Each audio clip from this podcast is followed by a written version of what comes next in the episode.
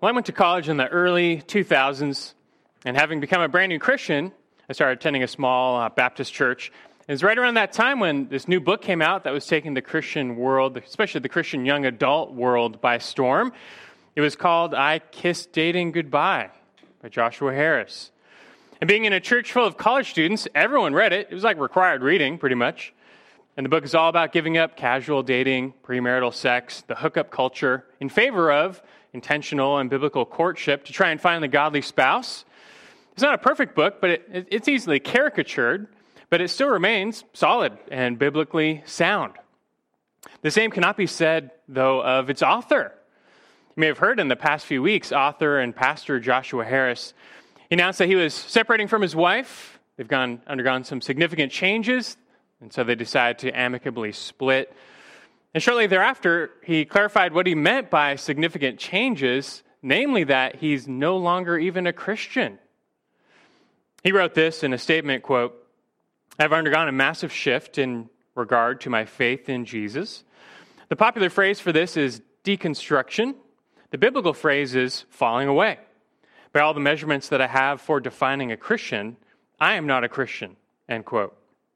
We've seen high profile Christian leaders waver in recent years, but this outright, just complete denial of the faith by a high profile Christian leader comes as a shock to many. And you might, as you might expect, the sexual revolution had something to do with this. In his announcement, Harris also expressed repentance, not before God, but before the LGBT community. He apologized for his views in his books on sexuality and regrets standing against marriage equality. And having resigned as a pastor a few years ago, he's now moving full speed ahead as a, a marketer and an entrepreneur. Now, when some Christians hear this, especially those who knew Harris, knew his ministry, they feel saddened, discouraged, even betrayed. How could this happen? It may even leave some, or lead some rather, to question their own faith. And personally, though, I'm saddened but never discouraged by the failings of other people, especially other Christian leaders. I've learned over the years not to let the faith failings of others affect me. I mean, really, why should it? just because people deny and reject Christ, that does not make him any less true. My faith is in Christ, not in that popular Christian leader. And well, Jesus remains the same, so nothing really should change. And also, its perspective helps that, you know, this is tragic and sad, but it's also nothing new. The early church was peppered by prominent leaders who fell away from the faith. And Paul tells us about Hymenaeus, who made shipwreck of his faith, and Demas, having loved this present world, deserted. And then Alexander the coppersmith did Paul much harm. These were all prominent men who became leaders in the church who later fell away. They were ministry partners with the Apostle Paul, but years later they had wandered morally or theologically. Greed and worldliness took their toll and, and they fell away. In Harris's case, upon reflection, his apostasy is, is very sad, but it's not, it's not very surprising. In his books and his teaching on purity caught so much flack over the years that he was getting scorn and criticism on both sides. And of course, the non Christian world just ruthlessly ridiculed him as this, you know, prude Christian legalist for upholding purity before marriage. I mean, how could you, how could you believe that? But in recent years, the, he received more heat from the Christian world, or at least the so-called Christian world. Now, his teaching in his book is actually it's not legalistic, but you can bet it surely was championed by legalists. And they turned just some basic biblical principles into law, like thou shalt not date. His biblical teaching was either warped or misapplied, and it led many to be hurt or disillusioned. And Harris has testified about how much heartbreaking feedback he's received from his books, all of which he's recanted, by the way, and he's asked the publisher to stop printing all of his books. But it seems clear in recent years that Harris just desperately wanted acceptance I can only imagine he got just worn down by the endless criticism and scorn for his teaching, which was just biblical teaching. But slowly but surely, man's ways and man's thinking and man's values took the place of God's in his heart. He wanted to gain man's acceptance. Then you add this the tidal wave of the sexual revolution with its join or die mentality. It was likely the straw that broke the camel's back. And so, somewhere along the line, he just decided to leave the rock of Christ and enter the stream of the world. And his marriage and his faith were casualties in this move, but now he, he is safely embraced by the world. And Harris is not the first or the last to leave the faith. My counsel to you, though, is not to be discouraged by events like this, that your faith is founded on God's word. Nothing has changed in that regard, and your faith is in Christ Jesus. He has not changed. He's still on the, on the throne, he's still building his church. The gates of hell will not prevail against it. And the Lord is not shocked or surprised by this, but instead, it's for these reasons that in His Word, He's warned against apostasy. If anything, this merely accentuates the call to persevere in the faith and why you need to do it. There's forces against you. And you might recall we received such a call from our passage in Colossians 1 last week. You can turn there now, open your Bibles to Colossians chapter 1. We left off in verse 23. It ended with this call to continue in the faith, firmly established and steadfast, and not moved away from the hope of the gospel. You know, there's so many forces that want to move us away. We need to remain steadfast. And so we need these calls and these reminders to anchor our hope in Christ and His gospel not ourselves, not our emotions, not our experience, not what the world thinks of us, but just in Christ. And given Harris's recent apostasy, I find it only providential and fitting that, you know, as we're going through this passage just verse by verse, it just so happens that Paul follows up this call to persevere by, by stressing his own commitment to the ministry on their behalf. Now, in the passage that follows for, for this morning, Paul, he's not being boastful, he's not being prideful, he's being strategic. Because you have to remember, he's writing this letter to the Colossian church. He's never met them, never even seen them face to face, that they don't, they know of him, but they don't know him. And so his words, his exhortations to them, some of them strong, might come across as presumptuous or arrogant. Like, who does this guy think he is, writing to us out of the blue like this, right? But he feels compelled to let them know that, no, he's been concerned for them for some time. And his whole identity is that of a minister of Jesus Christ, a minister of the gospel, a minister of the church. That includes the Colossians. And Paul has many good reasons for writing to them. He's just sold out to his identity as a minister. And he wants to write to them, he cares about them. And this is still what the church needs ministers who are completely sold out to the Lord, to spreading his gospel, to making his name great, who are not allured by the world or the things of the world, who are not defeated by persecution or suffering, but are even willing to suffer for the name of Christ. And don't forget, when Paul writes Colossians, he's in prison for the gospel, his first Roman imprisonment. And so I tell you what, if you find yourself from time to time discouraged by, by people like Joshua Harris, ministers who fall away, let yourself receive 10 times more encouragement by the Apostle Paul and ministers like him who stay the course and who remain faithful amidst greater persecution greater affliction, greater scorn, greater suffering. In writing to the Colossians, you know, Paul here really puts on display the type of faith we need and the type of ministers we need. And so I want us to derive some encouragement from the Apostle Paul today. He puts himself on display, again, not boastfully, just he's pouring out his heart for them. And so in verses 24 and following, through the end of the chapter, Paul gets personal. He's going to share his heart of ministry, and he's going to relate that to the Colossians. Uh, he's writing to them for good reason. And in chapter 2 and following, he gets into the, the bulk of this letter. It's going to be off to the races. But here he's showing them his ministry. And so, from his personal testimony over this week and next week, I want to derive seven marks of a true minister of Jesus Christ that you might be encouraged. Seven marks of a true minister of Jesus Christ that you might be encouraged. For some of us, this is who we are to be. For others, this is who we are to follow. And for all of us, this is an encouraging example of you know, continuing in the faith firmly established and steadfast, not moved away from the hope of the gospel.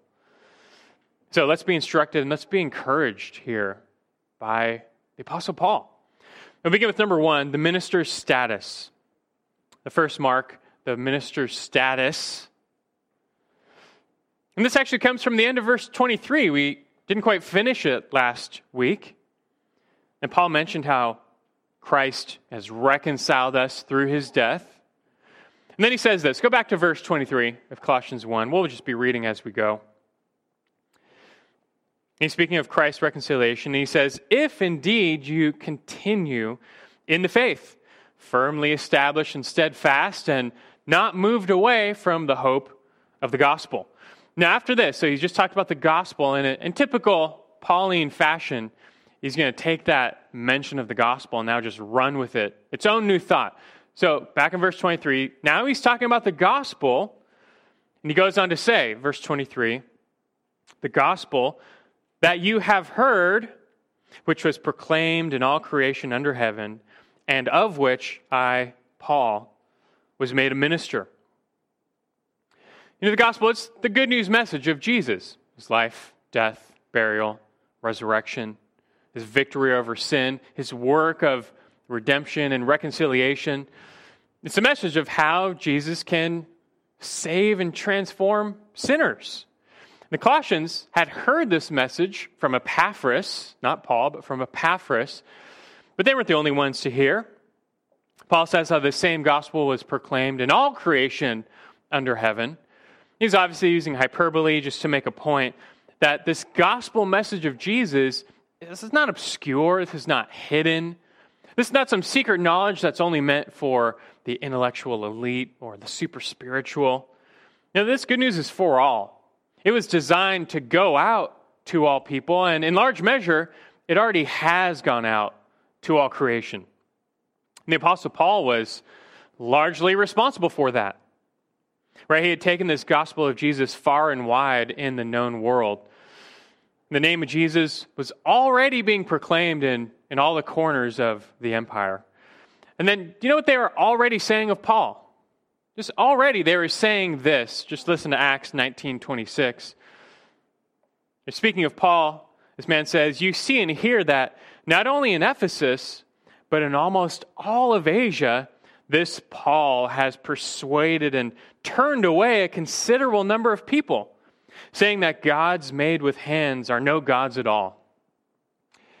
You know, if you're in the idol making business back then, the gospel of Jesus Christ is bad news because it means your, your idols are no gods at all.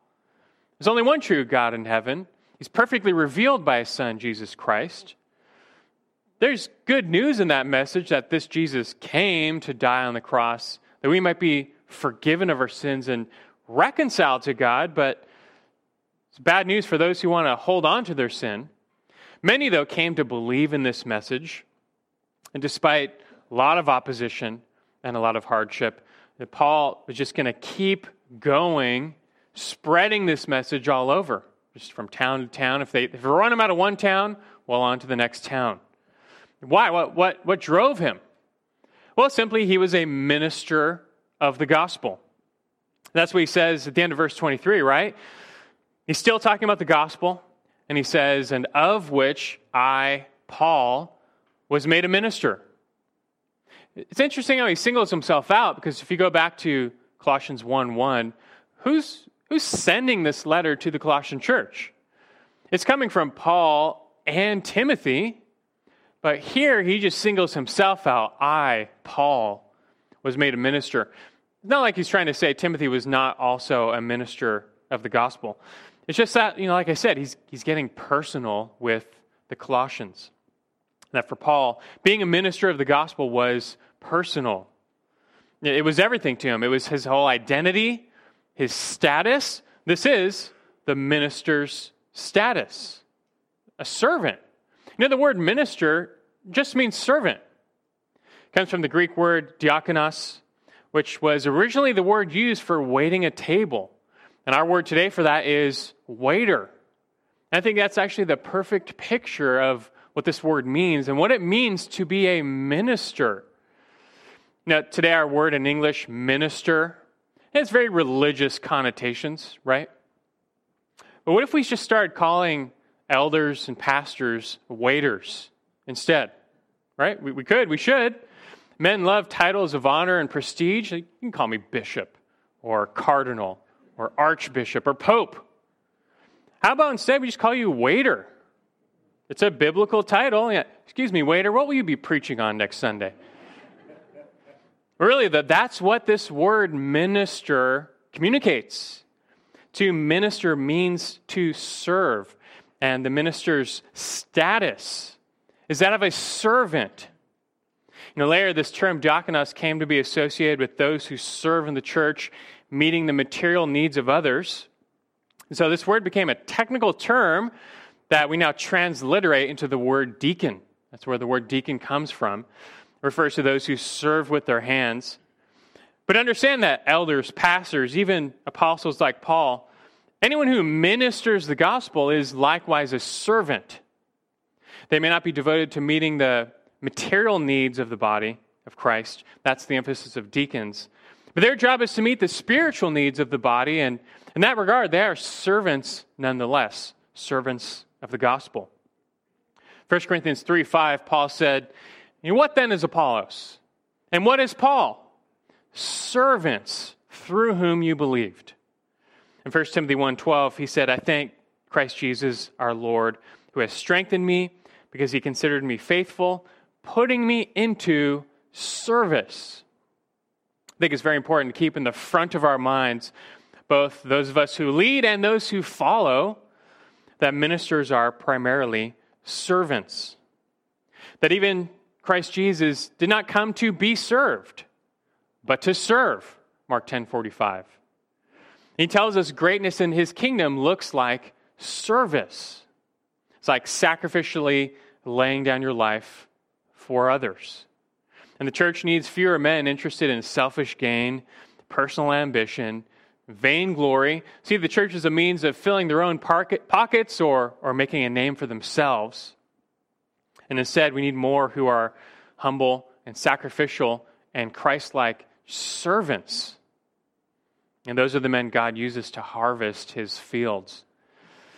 And again, though, for Paul, this service was personal, it was special. And we are all called to serve the Lord Jesus Christ, and we are all called to serve one another. But some are called by God as special servants or ministers of the gospel. And this was Paul. And for now, Paul wants the Colossians to know that though he did not minister the gospel to them personally, his whole identity was wrapped up in being a servant of the gospel. And so he exists to serve them. In fact, he already has served them in a way you might not expect, in a way you might not think about. And his service on their behalf has included suffering. He has already suffered on their behalf. This leads to the second mark of a true minister. Secondly, the minister's suffering. The minister's suffering. Look at verse 24, a very interesting verse. Colossians 1:24. He says after this, "Now I rejoice in my sufferings for your sake."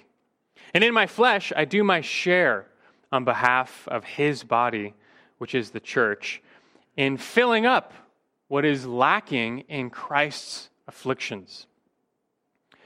Part of being a minister means suffering on behalf of the church. Now, before we really talk about that, though, I'm sure you have questions.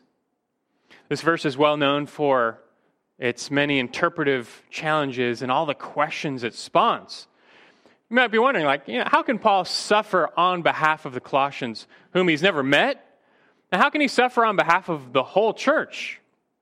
And also, you see this mention of Christ's afflictions. What are those, and in what way are they lacking? You know, he said they're lacking. Was the atonement not complete? And furthermore, how, how can Paul fill up that lack? Is he saying that it's up to us to complete the sufferings of Jesus in some way?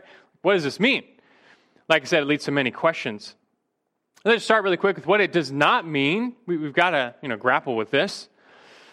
It's very clear that Paul is not saying that the redemptive suffering of Jesus was incomplete. He's not saying the atonement was not finished, as if it's up to Paul and others to finish the job.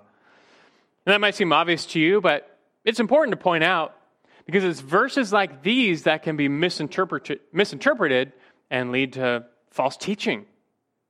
In fact, this very verse has been used in support of a Roman Catholic doctrine known as the, the treasury of merit. You ever heard of that? The treasury of merit. They believe and teach that the saving merits of Jesus that he earned entered this, this treasury. And it's on the basis of these merits, as, as they're pulled out and applied, that a sinner can be forgiven of his sins and reconciled to God. And Christ's merits are supremely valuable, but he's not the only one contributing to this treasury of merit from which we're saved. Now, this tre- treasury also includes the prayers and the good works of the Virgin Mary and all the saints. So, all the good deeds and all the sufferings of holy men, they've been added and, and contributed to this treasury of merit. And that's then applied to sinners to forgive them. As a side note, this later gave rise to the sale of indulgences. That's where you could gain access to the treasure of merits by paying some money. Now, these ideas are all just completely unbiblical, though, not to mention false and misleading. You know, they actually use verse 24 here in support as if Paul was meritoriously suffering on behalf of the church. But especially if you're here with us last week, you know, that notion should be just ridiculous given the context. Right? Remember, back in verses 20 through 23, he literally just finished saying that Christ, and Christ alone, has reconciled all things to himself. And he's made complete peace by the blood of his cross. That his atonement was paid in full. You remember his cry, It is finished. There's nothing left to pay. The debt of our sin was paid completely, and you, you cannot contribute to that work. And Paul is not suggesting that his sufferings contributed to the work of the cross.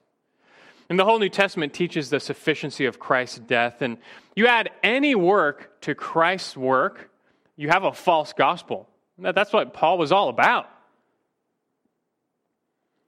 And the Colossian heretics were denying Christ and his sufficiency to save.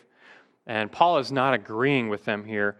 And furthermore, this word for affliction in verse 24, this word is never used as an atonement term. This word is never used to speak of the death or the suffering of Jesus in our behalf. And so when Paul speaks of Christ's afflictions, he's not talking about Christ's sufferings on the cross. So, what is Paul talking about, and what does he mean in this verse? And the answer comes in understanding the nature of Paul's sufferings.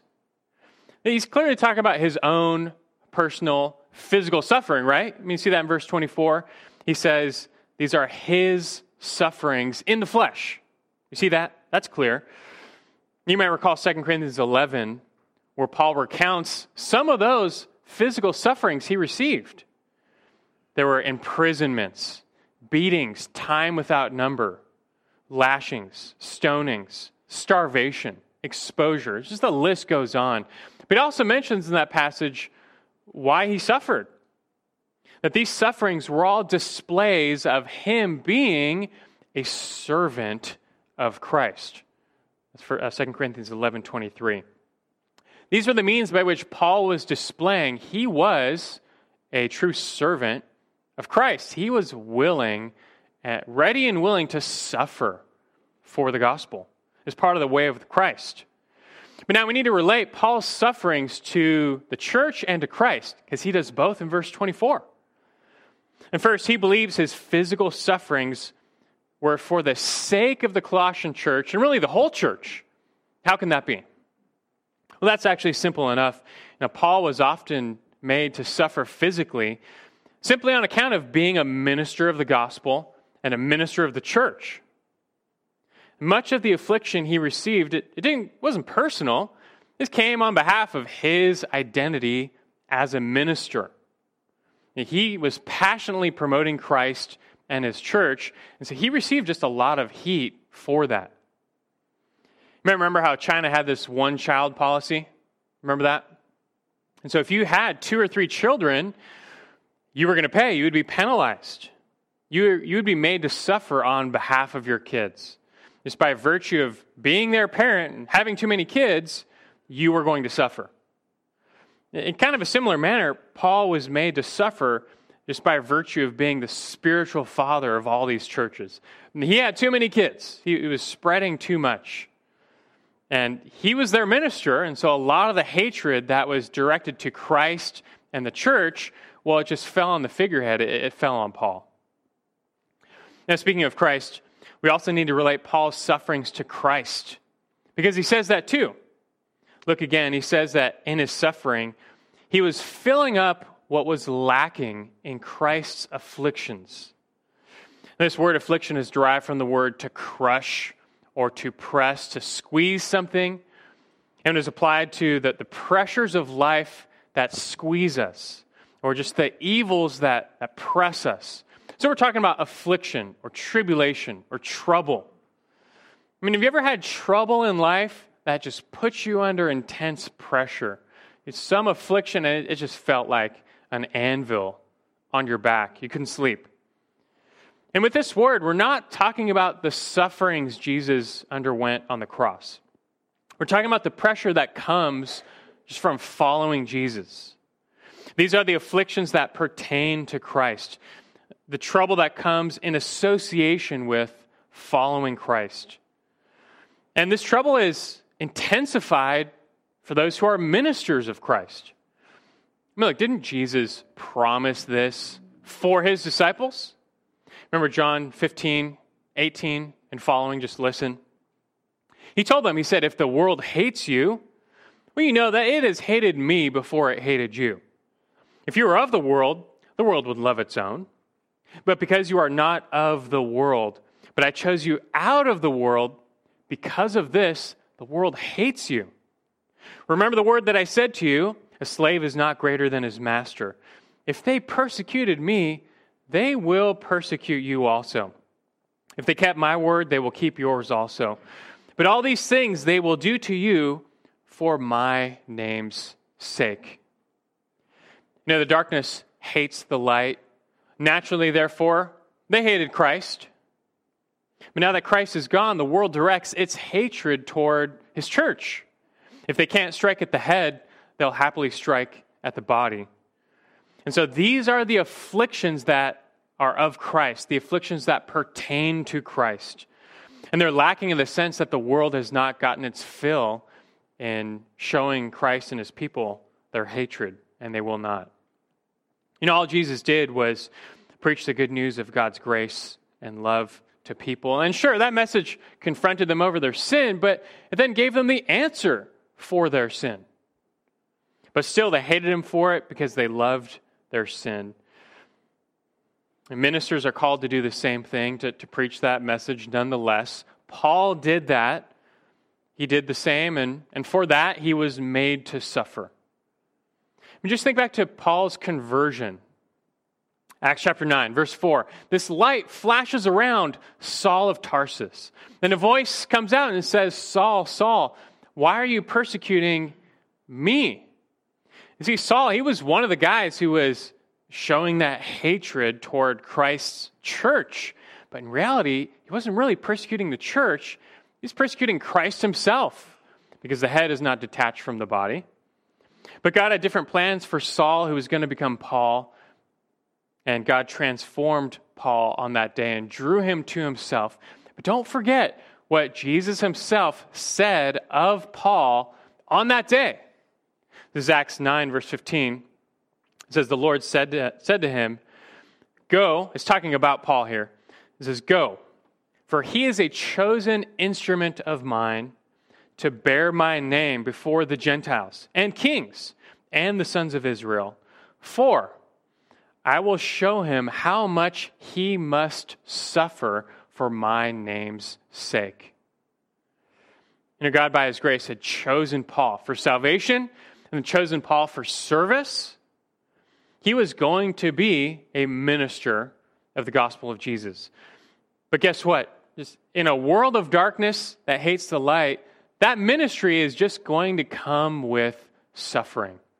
That those who minister, especially Paul, are just are going to be made to suffer for Christ's name's sake. And clearly, though, Jesus, he did not think Paul was going to be joining him in making atonement for sinners.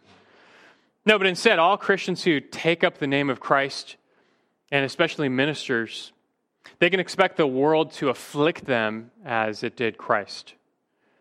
And Paul knew this well, but he also knew how the Lord could, could use his sufferings as a powerful witness and testimony of the gospel.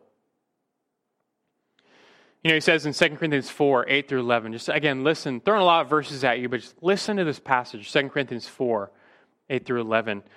He says, We are afflicted in every way, but not crushed, perplexed, but not despairing, persecuted, but not forsaken, struck down, but not destroyed, always carrying about in the body the dying of Jesus so that the life of Jesus may also be manifested in our body.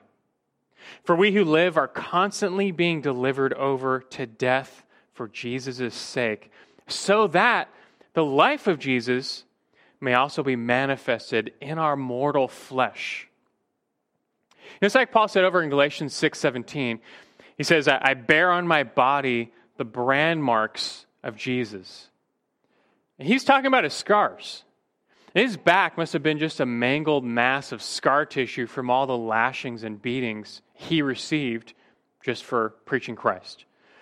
But the point he's making is that although we may be made to suffer, even physically, for Christ, that as we endure, we leave behind such a powerful testimony of that gospel message and of its, its power to save, to transform lives. And this is simply a minister's lot.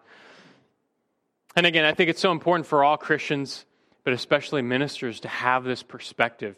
Because if you don't, if you don't know that suffering, that picking up your cross comes with the territory of following Christ and ministering Christ, it's going to lead to compromise. And as you preach Christ, even you, as you share the gospel with your neighbors, what do you do when it, it, you receive affliction or persecution or, or scorn because of it. If some, when the heat turns up, they're not willing to suffer for Christ and his gospel, even, even if it's just ridicule. So they compromise. You know, I think I'll just stay quiet. I'll sit this one out. I'm not going to say that. The person might be offended by that. I'm just going to, I'm just going to tone it down. I'm going to, maybe I won't even say anything at all, but I'm not willing to, to suffer for Christ and his gospel. And sadly, I see in people like Joshua Harris eventually this unwillingness to suffer for Christ. And it doesn't always have to be physical. Sometimes we're just talking about suffering shame or ridicule or scorn. Maybe it's the loss of reputation in the world. But we need ministers who are not ashamed of the gospel. And they will just keep ministering the gospel for the sake of the elect nonetheless. This is what Paul told Timothy 2 Timothy 1 8, he said, Do not be ashamed of the testimony of our Lord or of me, his prisoner, but join with me in suffering for the gospel according to the power of God. And take it a step further, we need ministers like Paul who can even count it all joy. You know, going back to verse 24, isn't that what he says? He says, I rejoice in my sufferings for your sake. He didn't rejoice in spite of his suffering, he rejoiced in his suffering. He didn't rejoice when his suffering was over, he rejoiced in the midst of his suffering. And this, this confronts us. That most view any suffering or affliction as the end of the world. It's the worst thing that could happen, and it leads to depression, despair, bitterness, anger, resentment towards God. But not for Paul. He did not view suffering as a problem that must be escaped at all costs, otherwise, we can't have joy. No, he accepted it as one, part of living in a fallen world, and two, part of picking up your cross to follow Jesus. But the fact that we can suffer with a purpose, and as we suffer and endure, we can hold out the gospel to others, that can give us joy. I mean, how can we put a lamp over the basket even if the world hates us for it? Too much is at stake. The work of the ministry is a costly business, but the true minister is the one who has counted that cost and accepted it. This is no small deal. If we not, cannot count on our leaders and ministers to endure hardship and persevere in the faith, how, how can we expect that of our people? But we don't have to worry. We can trust that God is faithful to preserve his chosen men, to raise them up and preserve them. But this is simply the expected minister's suffering. This is part of the cost of ministering the gospel. Whether you're a pastor or not, you can just be an ordinary Christian. You're, you're still, in a measure, a minister of the gospel as you share and witness the gospel. This is the minister's suffering. Well, let's get through one more of these seven marks of a true minister today. This will be our last one for today. Number three, the minister's stewardship. Minister's status, the minister's suffering. Thirdly, the minister's stewardship. Let's get into verse 25. He says in verse 25, Of this church I was made a minister, according to the stewardship from God bestowed on me for your benefit.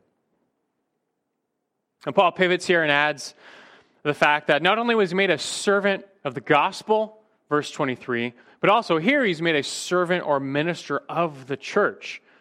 Now, of course, these go together. You serve Christ, well, that means you serve his gospel and you serve his church.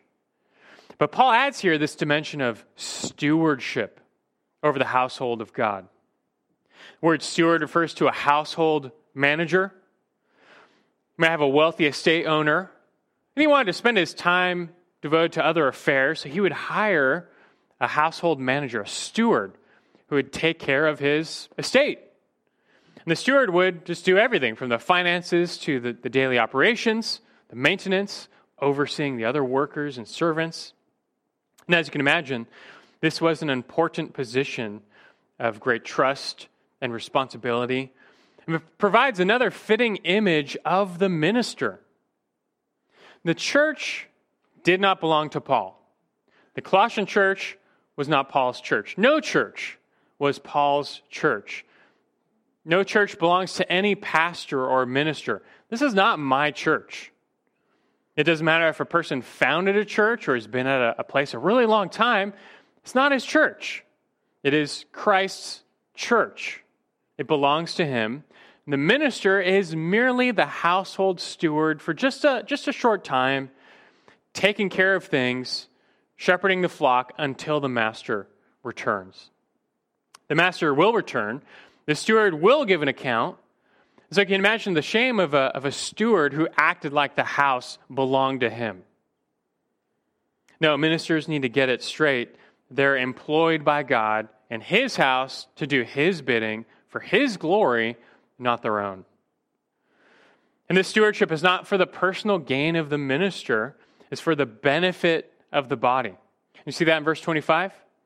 He says, So this stewardship is for your benefit. Overseeing, shepherding the flock. The work of the ministry, it's for the benefit of the church. And this fits with the minister's primary task of feeding the flock by giving them the whole counsel of the Word of God by which they might grow. And Paul combines these ideas over in 1 Corinthians 4 1 and 2. He says, Let a man regard us in this manner how should we be regarded? How did Paul want others to regard him? He says, as servants of Christ and stewards of the mysteries of God. In this case, moreover, it is required of stewards that one be found trustworthy. Being a steward of Christ's church, it's an important position. So you have to be qualified, You have to be faithful, you have to be trustworthy, for you will give an account. Hebrews 13, 17 says, Obey your leaders and submit to them, for they keep watch over your souls as those who will give an account. And this is all the more sobering for those who do not fulfill their ministry. You know, 2 Timothy was Paul's final letter. He wrote that right before he died and was killed for the gospel, for preaching Christ. It's his final words to young Timothy. And near the end of 2 Timothy, he tells him in 2 Timothy 4 5, he says, But you be sober in all things, endure hardship, do the work of an evangelist, fulfill your ministry. Be sober in all things, endure hardship, do the work of an evangelist, fulfill your ministry. The word ministry, it's derived from the same word for servant. Fulfill your service. Carry out your stewardship. Yeah, it might, it might involve some hardship. Endure it. And then finish the job. Young Timothy was known for being timid in the faith and timid in his leadership, and he needed boldness, and encouragement if he was going to pick up the torch from Paul. So Paul writes to admonish him and encourage him, and accordingly, Paul prays for him to carry on. And I think that has to be our, our grand takeaway from our text this morning. And we've really just started to unfold the portrait of the true minister of the gospel of Jesus. We've seen the stakes, we've seen what it takes, and most certainly, this is what the church needs if its people are to likewise endure and hold fast. And this being the case, though, there is something the church can do for its ministers. It can pray for them, and it must. We need true ministers who are faithful to their calling. And therefore, we need to pray for our ministers to be faithful for or to their calling. I mean, do you pray for your pastors, elders, shepherds, any leader like this? Wouldn't you say they, they have a bigger target on their back? So wouldn't that merit bigger prayers, more prayers, maybe? And pray for me. Pray for my boldness, my faithfulness. I can't rely on my personal strength to endure and remain faithful. I need the Lord's strength. Pray for that. And this was Paul's prayer. We'll find later in Colossians, he's going to call on them to pray for him.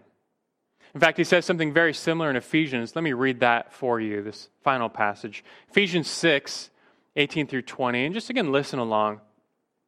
As he concludes Ephesians, he says, With all prayer and petition, pray at all times in the Spirit, and with this in view, be on the alert with all perseverance and petition for all the saints, and pray on my behalf that utterance may be given to me in the opening of my mouth, to make known with boldness the mystery of the gospel, for which I am an ambassador in chains, that in proclaiming it I may speak boldly as I ought to speak. He said that from prison as well. And this is how, though, the minister ought to speak the gospel in boldness. Whether you're in chains or out, to speak in boldness.